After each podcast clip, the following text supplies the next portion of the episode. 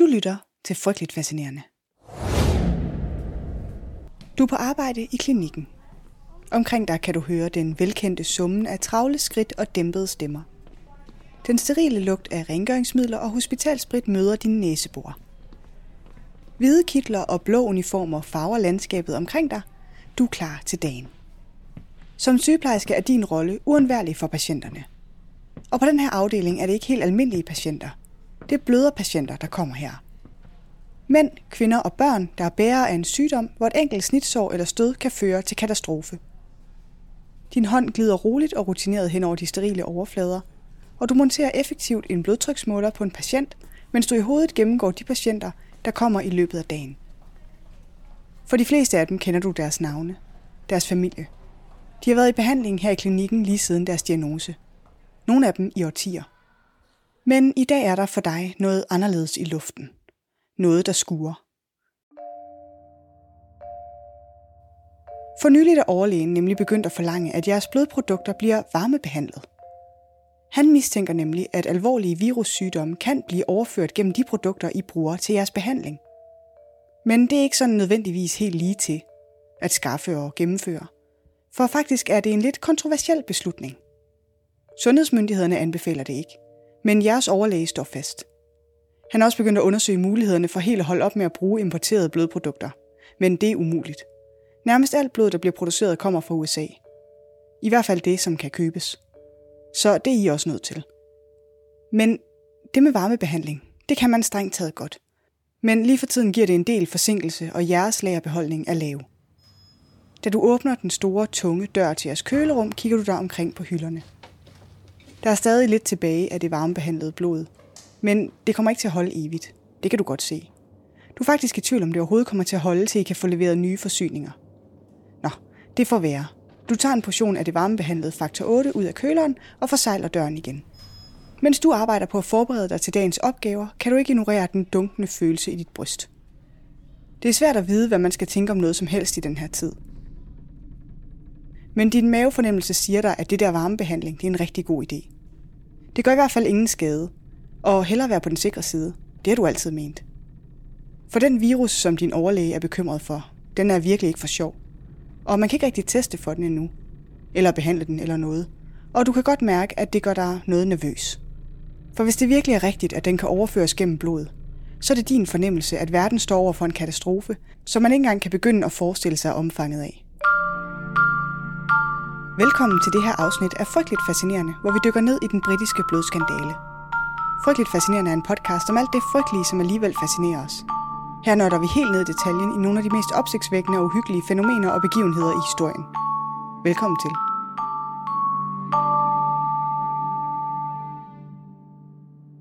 Som en del af mit lille England-tema skal vi i dag tale om noget virkelig frygteligt, som har konsekvenser for virkelig mange mennesker, og som trækker spor helt frem til i dag. Afsnittet er ønsket af min gode veninde Camille, og hun har styr på det der med tilfælde i historien, hvor der er sket virkelig frygtelige ting. Dagens afsnit er ingen undtagelse. Så når du efter afsnittet er forfærdet og rasende, så er det altså Camille, der er skyld i det. Så er det sagt. Og det er næst sidste afsnit i mit England-tema i dag. Jøsses, det er flot afsted. I er flere, der har sendt søde England-relaterede ønsker over på min Insta.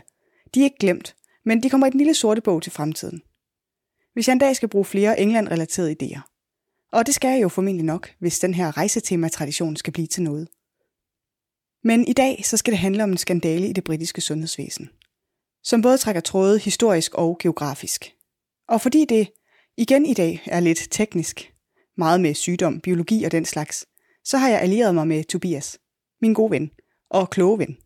Tobias er molekylær mediciner, og han ved derfor mere end mig, når det kommer til sygdom, forskning i sygdom og den slags.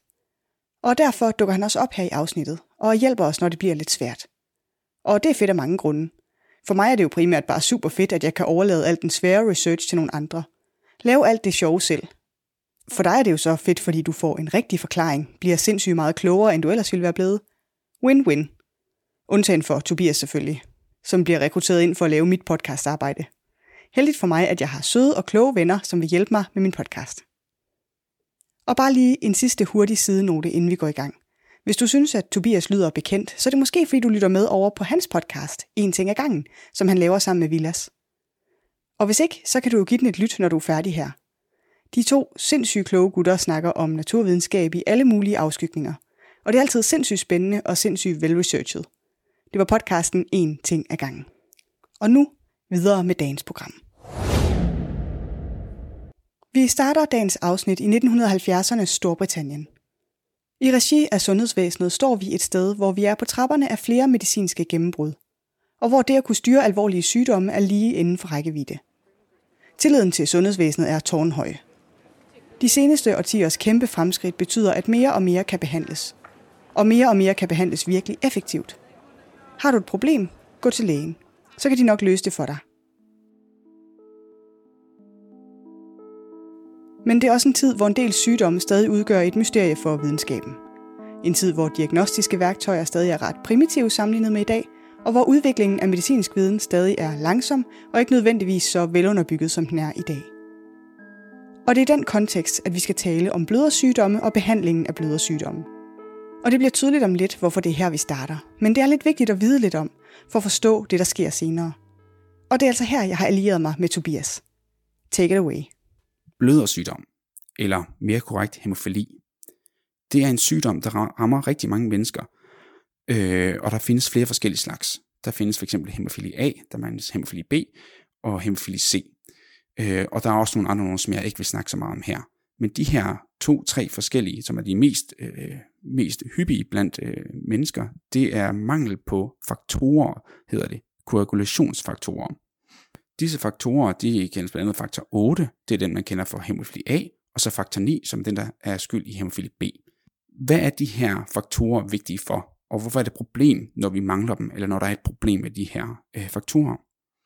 Det, der sker, det er, når du for eksempel skærer dig i stedet, eller du får et åbent sår på grund af, du har skåret dig, så bliver der aktiveret noget i det, dit, dit hud, din hud den bliver, den bliver angrebet. Så bliver der sat en kaskade i gang. Den kaskade involverer de her 13 forskellige faktorer, som ligesom kan sætte en større kaskade i gang, som ender med at aktivere et protein, der hedder fibrinogen, som kan lave sådan en fibrinprop, som der kan sørge for, at alt i blodet, det størkner ordentligt det rigtige sted. Så det ikke bare størkner rundt i blodet, men størkner der, hvor der er kommet skade. Og det er selvfølgelig rigtig vigtigt, for ellers så vil du bløde ud.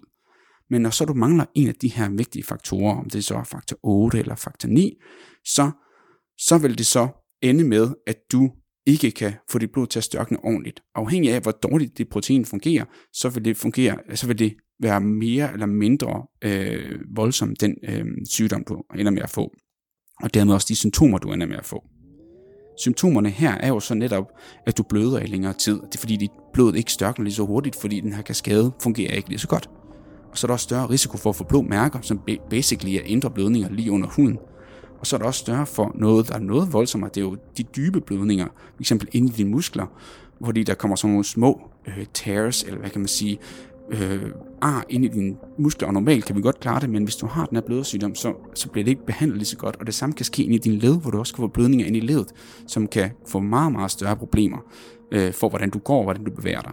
Og sidst, og nærmest værst, det er, at man kan også være større risiko for at få intrakranielle blødninger. Og disse blødninger er egentlig bare ja, blødninger inden for kraniet, som man nok godt kan forstå, de er meget problematiske. Hvorfor er det, så mange mennesker bliver ramt af f.eks. hemofili A? Det er omkring 1 ud af 5.000 mænd, der bliver ramt af det, og faktisk meget færre kvinder. Det er meget sjældent kvinder bliver ramt af det. Det skyldes to forskellige ting. Øh, for det første, så er kvinder stille bærere, og det skyldes, at det her gen er arvet, nedarvet på X-kromosomer. Og hvis man kan huske sin folkeskolebiologi, så ved man, at mænd, normalt biologiske mænd, de har et X og et Y-kromosom, og biologiske kvinder har to X-kromosomer.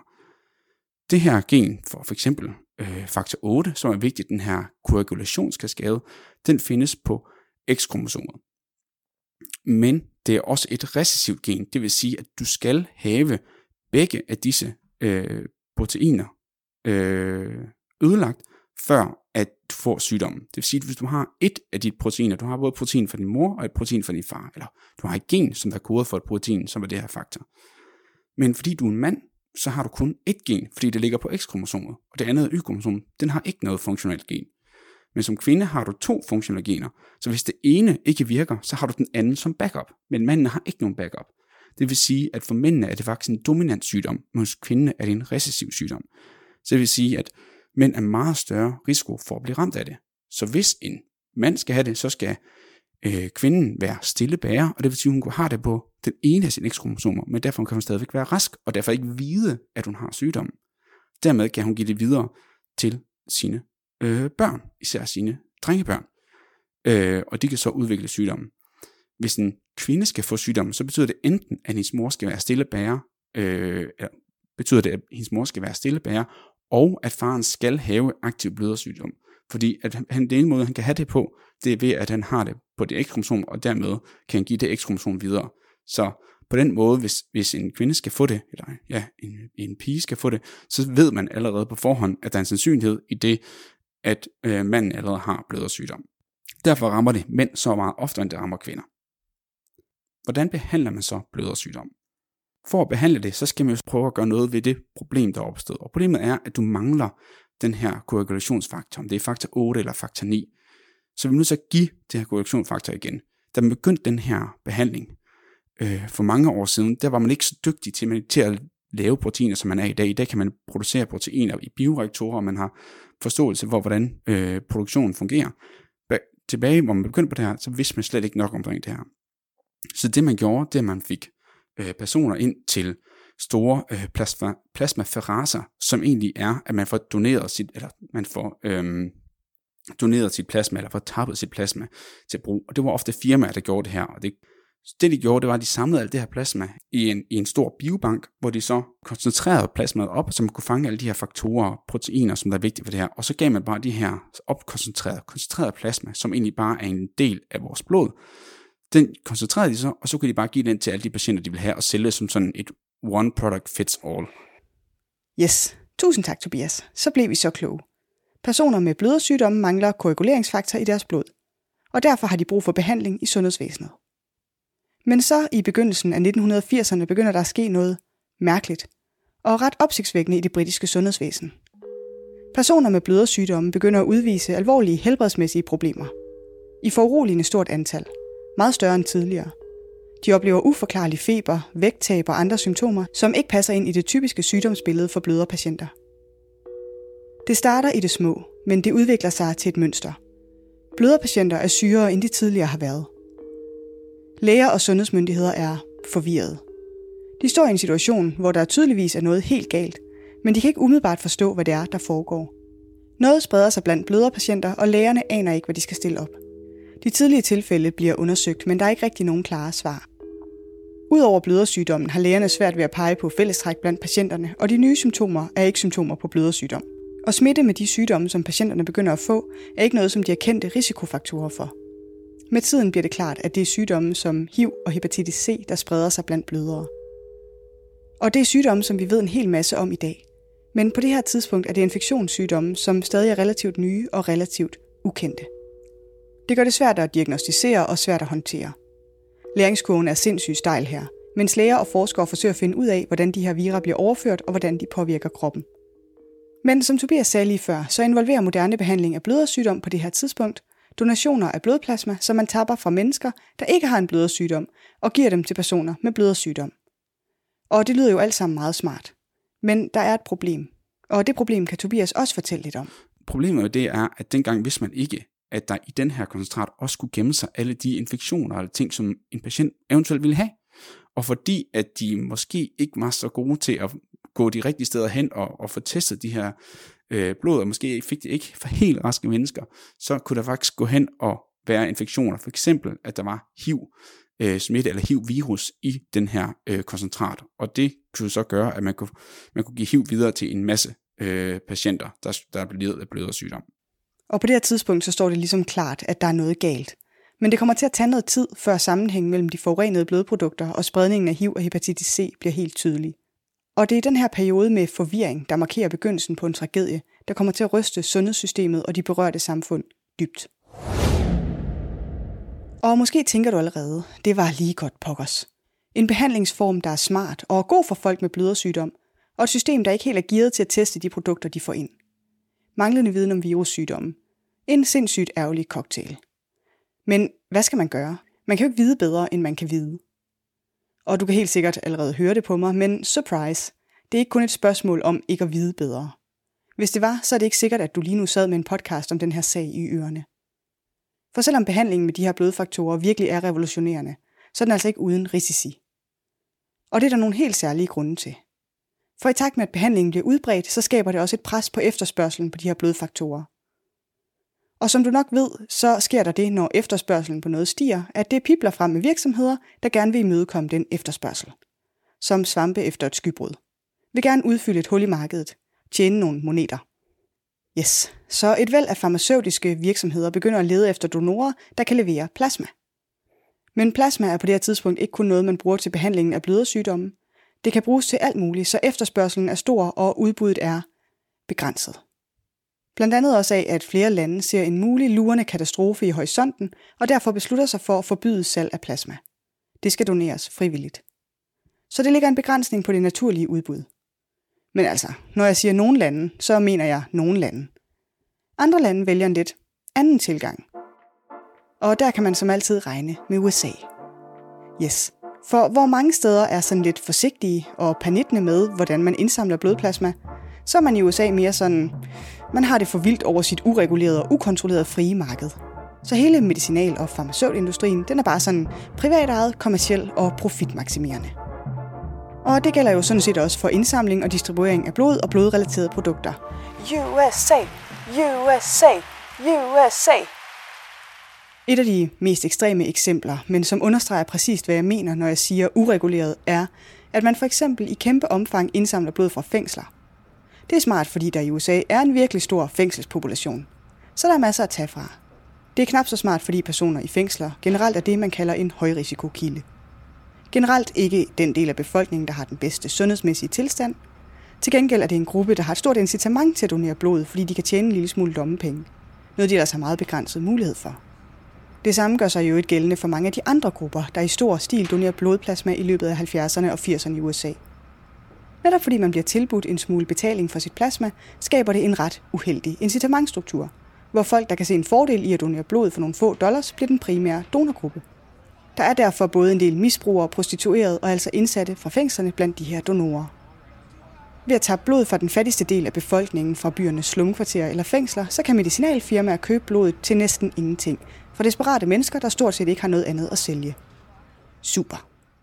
Og for at det ikke skal være løgn, så er det ikke engang det værste, jeg er faldet over, da jeg dykker ned i, hvordan det her kan lade sig gøre. En af de historier, som jeg virkelig har jagtet i researchen til det her afsnit, er noget, jeg falder over i en Guardian-artikel.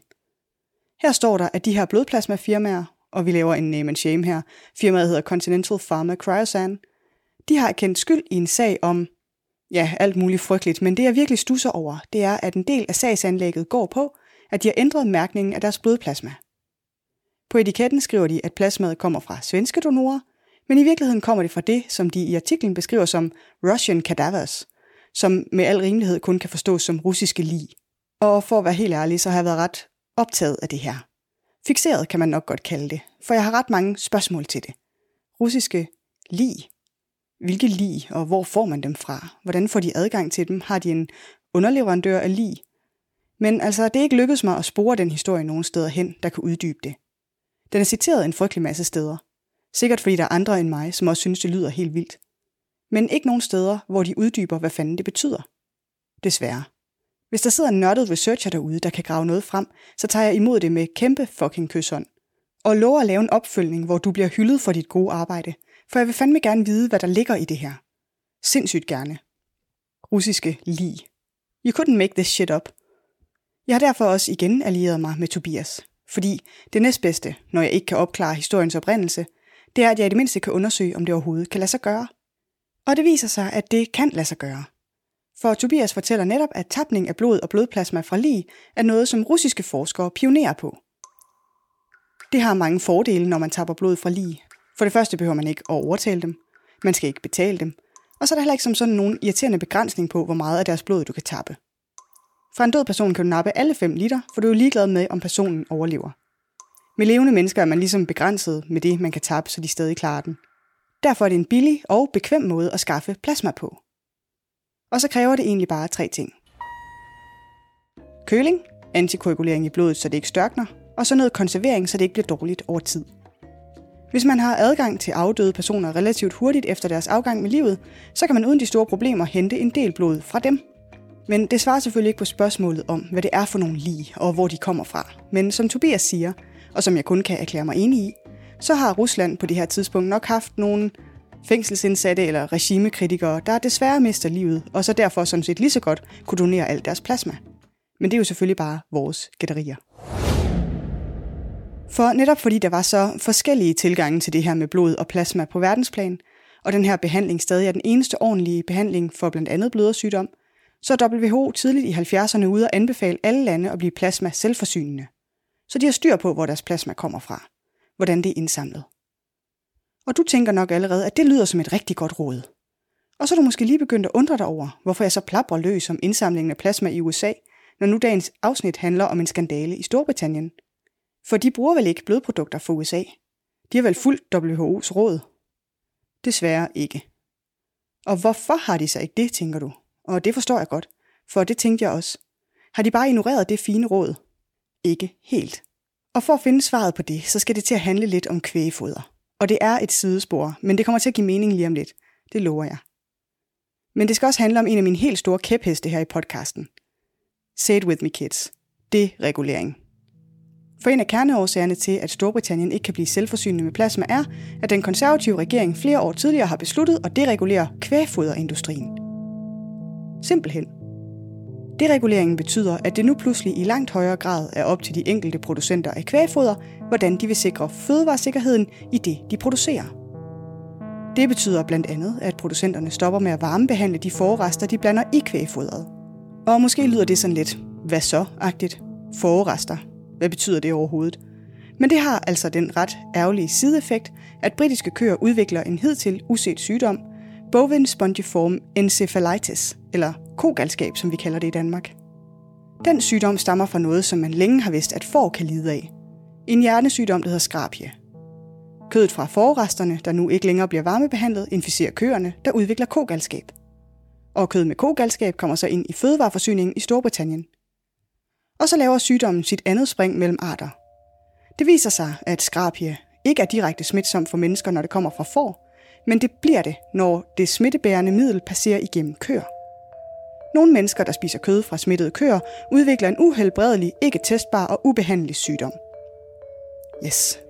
Det viser sig at være en ny variant af noget, der hedder Creutzfeldt-Jakob sygdom, og den dør man af, efter sygdommen over en årrække nedbryder ens hjerneceller. Og det betyder altså, at det bliver for usikkert at bruge britisk plasma, for man kan ikke screene for den her sygdom. Der findes simpelthen ikke nogen test. Således opmuntret i forhold til forskellige tilgange til at skaffe plasma, så efterlader jeg dig her. Og jeg ved godt, det hele er lidt en cliffhanger. Hvad må der sker? Hvad er det her for en historie? Men det er det, du må nøjes med for den her gang. Nu ved du, hvad blødersygdom er for noget. At man udvikler en behandling, der involverer blodplasmaprodukter. At det får efterspørgselen på blodplasma til at stige ret meget. Og hvad det frie marked ligesom gør for at imødekomme den efterspørgsel. Og så må du altså lytte med i næste uge, hvis du gerne vil have slutningen på den historie. Og finde ud af, hvad der sker. Det var afsnit 59 af Frygteligt Fascinerende. Ønsket af Camille, som har de frygteligste anbefalinger af alle. Det er researchet, skrevet, optaget og klippet af mig. Jeg hedder Maria. Lyddesign er som noget helt nyt lavet af Mathilde. Det er derfor, det hele lyder så sejt i dag. Ekstern molekylær medicinsk konsulent er Tobias fra podcasten En ting ad gangen. Hvis du kunne lide det, du hørte, så råb det fra en bro. Så kommer der måske nogen forbi og hører dig. Tak for nu.